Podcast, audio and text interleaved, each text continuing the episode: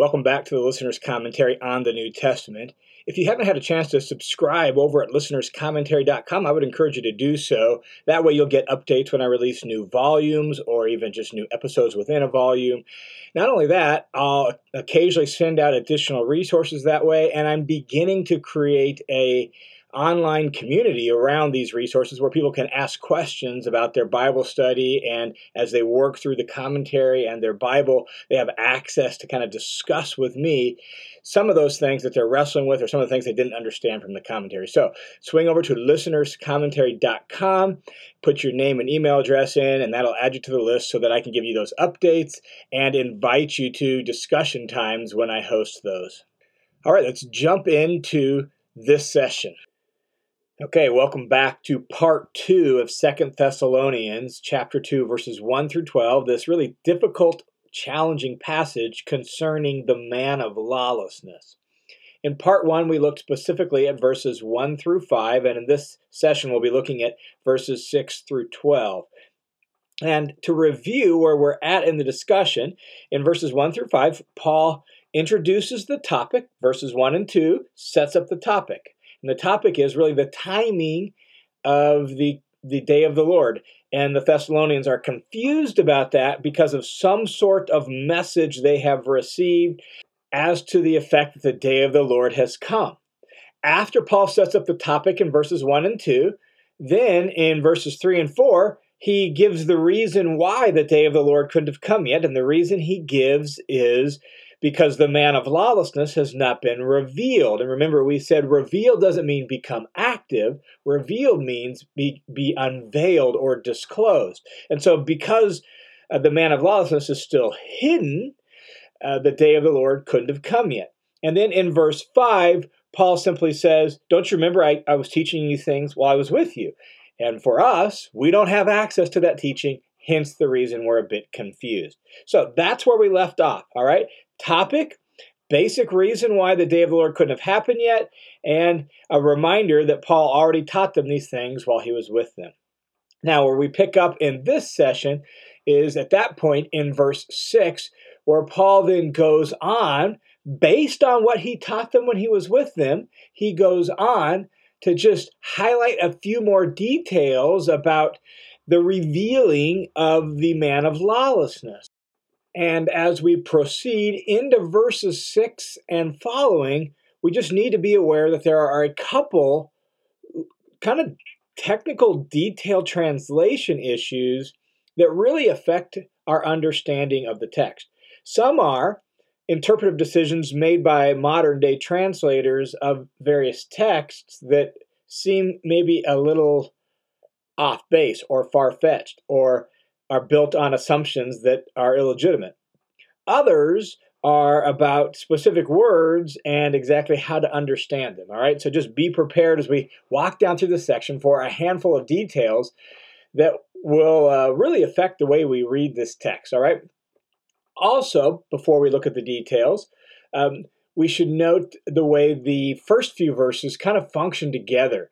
Verse 6 states sort of a basic point, and then verse 7 and verse 8 explain that basic point. In fact, the way it seems to work is verse 7 explains the first half of verse 6, and verse 8 explains the second half of verse 6, or at least gives more details to the second half of verse 6. All right, so that's that's the way it works. All right, so these verses go very tightly together, and I'm going to read them as they are, and then we're going to go back and try to sort out some of the details. So let me read you verses 6, 7, and 8, and then we'll go back and hit the details. It says this And you know what restrains him now, so that he will be revealed in his time. For the mystery of lawlessness is already at work, only he who restrains will do so until he is removed. And then the lawless one will be revealed, whom the Lord will eliminate by the breath of his mouth and bring to an end by the appearance of his coming. So, this tightly woven little package all goes together, and it's obviously not immediately clear to us. And again, we're missing out on some of the details. But I also think some of the translation issues here don't really help. So, let's jump in. Verse 6 says, And you know what restrains him now. First thing I want to point out is that word now at the end of that clause probably should be at the front of the sentence. That's where it is in Greek. Um, it's at the front of the sentence. And I think the way it's functioning is to say, because I was teaching you these things when I was with you, now you know some things that you didn't know before and that other people don't know who don't know Jesus and what I taught you. And so uh, move that now to the front of verse 6. And it says, And now you know and now you know, because I taught you, what he said in verse 5, because I was teaching you these things, right? You know some things. And now here's what you know you know what restrains him. All right, we've got to do some work there. This is that word that needs some translation help. translated here in the New American Standard and many other translations as restrains. You know what restrains. The problem is that this particular Greek word is only translated restrains when there's a direct object for it. And so, if you look closely at the New American Standard Version that I'm reading out of, it's translated restrains and it says, you know what restrains him. And that him is a direct object. But it's italicized in the New American Standard. And the reason they do that in the NASB is to say, well, that word's not really in the Greek. We've stuck it in there. In other words, they have supplied a direct object to make sense out of their translation. Well, if we recognize that, then let's say, all right, there's no direct object in the Greek language. How then should we understand this word? Well, this particular word that's translated here, restrains, when there's no direct object, the basic meaning of it is prevails because prevails doesn't need a direct object. And so this this is the way words work. Words have a range of meanings depending on the other words they are used with, right? That's just the way words work. So the word rose, for example, in English, depending on the other words it's used with, it could mean a flower, rose, or it could mean get up. I rose late this morning, right? and it all depends on the context and the other words it's used with. That's just the way the words work. Well, this particular word um, probably should be translated prevails here, not restrains, because there is no direct object. And every time this word is used without a direct object, that's kind of the, the sense of it is prevails. So let's read it that way. And now you know what prevails. All right, that makes sense you know what prevails. Because I was teaching you things, you, you know what prevails. And then the second half of verse 6 says, so that he will be revealed in his time. And so you know what prevails, so that he will be revealed in his time. And in the context, we know what we're talking about with the revealing, the man of lawlessness being revealed. So you know, you now know what prevails, so that at the appropriate time, he will be revealed he will be disclosed or unveiled. Then verse 7 explains the first half of verse 6, and verse 8 then explains the revealing part of verse 6, the second half of verse 6. So verse 7 picks up with 4 explaining, explaining this whole thing. For the mystery of lawlessness is already at work. Presumably, this is what prevails. When we understand this as explaining verse 6, we're realizing, oh, he's explaining what prevails. You now know what prevails so that he will be revealed in his time. For the mystery of lawlessness is already working. That's what the first half of verse 7 says.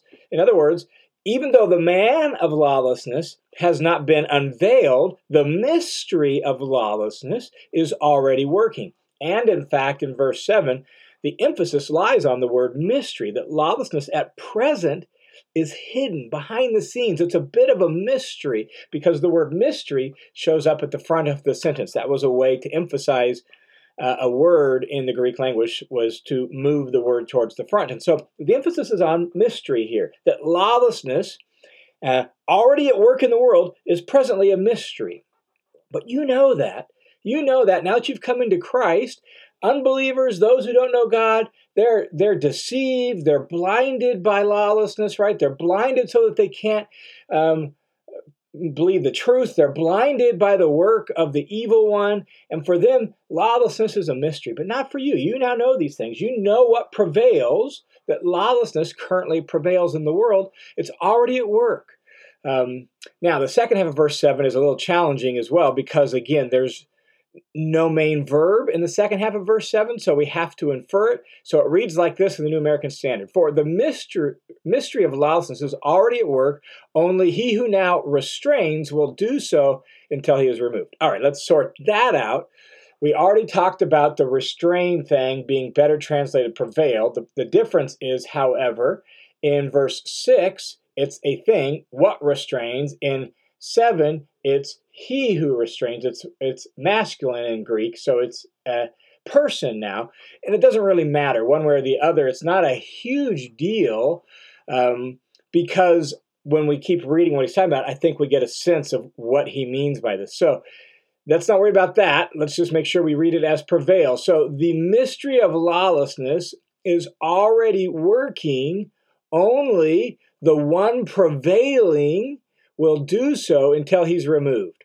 That's the way the New American Standard would translate it if they translated restrain as prevail, which is the way it should be translated by common usage.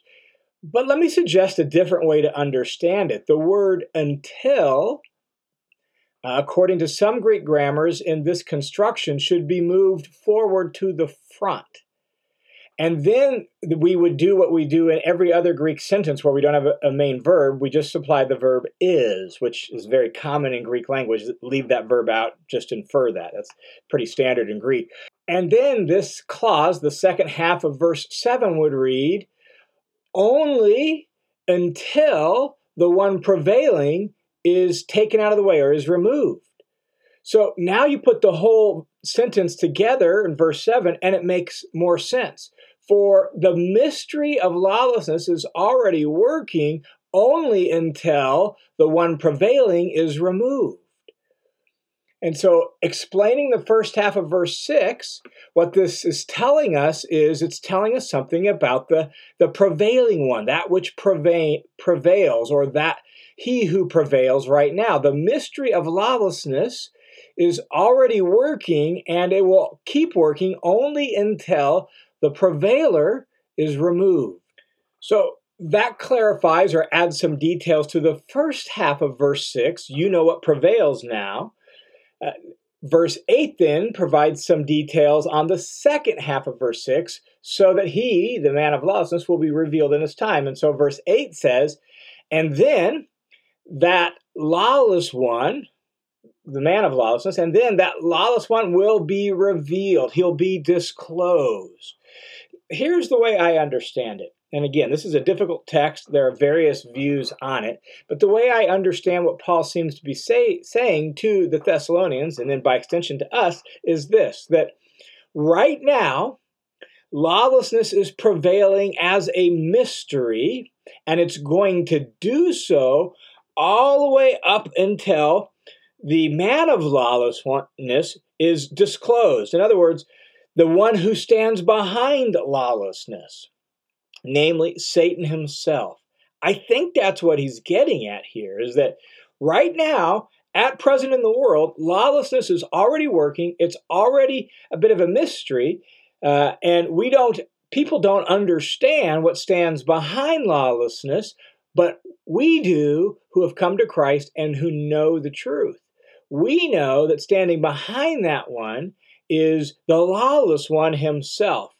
And lawlessness is going to do this, it's going to prevail clear up until the end when finally the prevailer is removed, i.e., the lawless one, who will be revealed. And then notice what he says in verse 8 whom the Lord will eliminate with the breath of his mouth and bring to an end by the appearance of his coming. And so, how is the lawless one going to be removed? How is the prevailer going to be removed? Well, he's going to be removed when the lawless one is revealed. Also, note there in verse 8 that when the lawless one is revealed, it, he doesn't you know have more activity again i think that's a misunderstanding of the text that's very obvious this isn't even a confusing part of the text in probably the predominant view of the man of lawlessness, seeing him as some great climactic antichrist figure, um, it's understood that when he's revealed, that means he comes on the scene, he gets active, he gains power, and he does his work. But that's not the way it's worded here in the text. When the lawless one is revealed, he's eliminated um, and destroyed by the appearance of Jesus coming. And so it's not like he's revealed, he, you know, wreaks havoc for a period of time and then he's destroyed. It's he's revealed and he's destroyed according to the text. And so that is when the one who prevails, i.e., the lawless one, will be eliminated and brought to an end. And so to summarize verse 6, 7, and 8, what Paul says here is he says, Now, because of my teaching, you know what prevails, and what prevails currently is lawlessness. Uh, and the lawless one, it's just not obvious who that is. It's a mystery, but he will be revealed in his time. And when he's revealed, the Lord will eliminate him and bring him to an end. That's the point, it seems, of verses 6, 7, and 8 verse 9 then gives a further description of the lawless one and just comes out and says that the lawless one is animated by Satan, that his work is in keeping with the work of Satan, or it is an expression of the work of Satan. This is what he says in verse 9. So the lawless one will be eliminated by Jesus at the appearance of Jesus coming. That is, the one whose coming is in accord with the activity of Satan, with all powers and false signs and wonders, and with all the deception of wickedness for those who perish, because they didn't accept the love of the truth so as to be saved.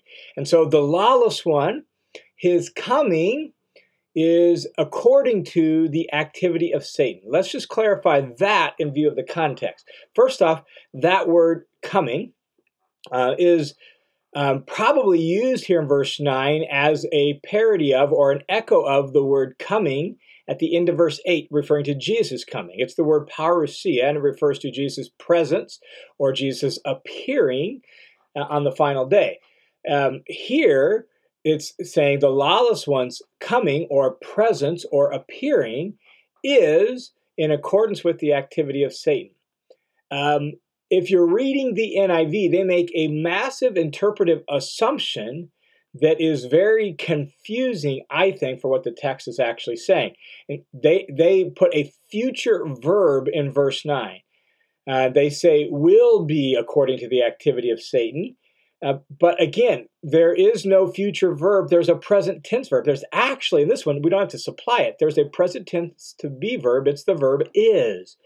In other words, he he's assuming that his appearing is presently according with the activity of Satan. And so the lawless one seems to be the way the phrase Paul is using for the present activity of Satan in the world that is uh, hidden. It's a mystery, right? The mystery of lawlessness, and yet standing behind it is Satan himself. This seems to be the same picture that the Apostle John paints in Revelation chapter 12 and 13. Again, another difficult text, but you have the dragon named Satan in Revelation 12 who goes off to make war against the followers of the Lamb, and he does so by calling two beasts in Revelation 13 two beasts, one out of the earth, one out of the sea, and these two beasts then go forth to deceive. And in the context of Revelation, it seems pretty clear that those two beasts represent anti God government and anti God religion combined particularly together and um, working as co conspirators, henchmen with the dragon, with the devil. Well, that seems to be kind of a picture that Paul is painting here is that lawlessness is already at work in the world. It's a mystery now, but the one who actually stands behind this lawlessness is Satan himself. And someday, the whole world will know that. Someday, the curtain will be pulled back and he will be revealed for who he is, and then he will be eliminated and brought to an end by Jesus when he comes. So, back to verse 9, then, what he's saying is the lawless one, that's where it begins, the lawless one's coming presence, think of the word presence or appearing, appearance, is uh, in accord with the activity, the operation, the work of Satan uh, with all power, false signs, and wonders. And this is nothing new. We've seen throughout the biblical story, clear back with the Exodus and uh, it, the, the, false signs and wonders of Pharaoh's henchmen there in the Exodus, right? All the way through the biblical stories that false prophets and false workers have sought to work false miracles and false signs, and they do so by the, the power of Satan. And that's what Paul is saying here. And not only is this one's uh, appearance according to the work of Satan, he, he is also uh, present and at work with all the deception of wickedness. Notice that, that wickedness is deceitful. Wickedness is a liar. It pr- uh, promises things it can't deliver. So, with all the deception of wickedness for those who are perishing. Again, common in Paul's writings in the Corinthian letters, he talks about the God of this world has blinded the eyes of the unbelieving so that they don't believe the truth and are saved, right? And so that's the same idea here um, that uh, wickedness uh, of the mystery of lawlessness is already working in the world and it's deceptive. It's a deception of wickedness for those who are perishing, but they're not like helpless victims. Notice what Paul says in verse 10 because they did not accept the love of the truth so as to be saved. And so it's not as if they're uh, helpless victims in this they rejected the truth. They did not love the truth. And that is why the deception of wickedness is so powerful for them because they preferred lies, falsehood, untruths, half truths over the truth. They didn't love the truth so as to be saved. Verse 11 and 12 then goes on and says, For this reason, God will send upon them a deluding influence so that they will believe what is false in order that they may be judged who did not believe the truth but took pleasure in wickedness. Again, this is a very common biblical theme that if people reject the truth and reject God and they prefer lies and falsehood and wickedness, God, in his justice, will eventually just give them what they want. Fine, you want that, you can have that. And God does that, always hoping that they will repent, but he hands them over. You see this in Romans chapter 1 Three times in Romans 1, it says God handed them over. God handed them over. God handed them over. And there in Romans 1, it's clearly an expression, an expression of God's wrath, his just repayment for wrongdoing. And the same thing is here. They didn't love the truth. Um, they preferred the deception of wickedness, so God sends on them a deluding influence. In other words, a uh, a spirit of delusion, a spirit of self deception, if you will, so that they'll believe what is false. You like falsehood? You like wickedness? You like lies? Okay, I'll hand you over to that in order that they may be judged who did not believe the truth. And so, because they didn't believe the truth, because they didn't love the truth, uh, they preferred lies, they were given more lies, and because they took pleasure in wickedness. Notice that. Not only did they not love the truth, they actually took pleasure in its opposite. They took pleasure in falsehood and wickedness and evil and rebellion, and as a result, they are judged for it. All right, well, that's a lot of stuff. Okay, in the last two sessions, we walked through one of the more difficult passages in Paul's letter. I tried to clarify a few details as I best understand them. I hope that was helpful to you, but that was a lot. Uh, and I recognize that there's a lot of details in there. So you may need to actually read back through the text, go back and listen to these the last two recordings a couple times, process it. Um, and see what you see. In fact, I would love to hear some of your questions on uh, this particular passage after listening to the commentary and working through the text to see if uh, you could help me clarify some things and I could help you clarify some things even more. But before we leave it here, let me just make sure we, we don't miss the main point. Uh, and so, to step back big picture, Remember that this whole man of lawlessness passage is set up by the Thessalonians being confused about the timing of the Lord's coming. And what Paul is saying to them is no, you should know that the day of the Lord couldn't have happened yet because lawlessness is still prevailing in the world and the man of lawlessness has not been revealed for who he really is, namely Satan himself. That's the way I understand the text. And so the point being that when when Jesus comes, when the day of the Lord happens, lawlessness will be removed.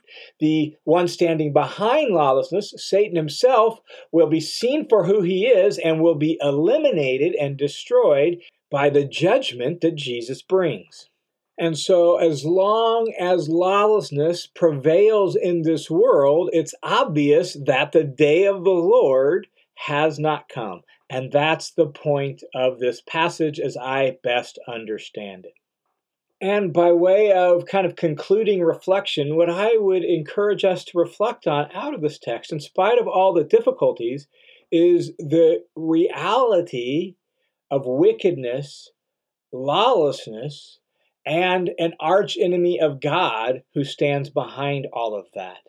That this world is a battleground, not a playground and that we have to love the truth so as to be saved. And so, as we read this text and reflect upon it, I pray that it'll help us realize we're living in a time and place and in uh, the map of salvation history where uh, lawlessness is already at work. And uh, being faithful to Jesus requires courage, tenacity, and a love of the truth um, where there are people in this world who don't love the truth, and where lawlessness is at work and wickedness is at work in and through the systems of this world. And recognizing that and recognizing that prevails will help us not be overwhelmed by it, will not be overly discouraged by it, and recognizing that there's an end point to it when Jesus comes will give us courage to be faithful in the face of it all because as I noted already, this world is not a playground. It's a battleground. And there is an archenemy of God at work in this world who wants to destroy uh, God's people and destroy God's good world. We who know Jesus, we know this. And thus, we can be faithful until the final day when Jesus does come and wickedness and evil, the lawless one, and Satan himself will be eliminated and removed once and for all. Hey, it's John, and I just want to say once again if you haven't subscribed to the Listener's Commentary, swing over to listenerscommentary.com and sign up right there for updates and invites to online discussions. And also, just a reminder that the Listener's Commentary is hours and hours of free content and years and years of study and teaching of the Bible made possible by the generous donations of people just like you. So, thank you to each person that gives. And if you want to join the team so that this ministry can continue to grow and expand and more people can learn and live the Bible through the listener's commentary, then again, swing over to listenerscommentary.com, click the give link, and you can sign up for a one time or a monthly donation there. Thanks a ton. God bless.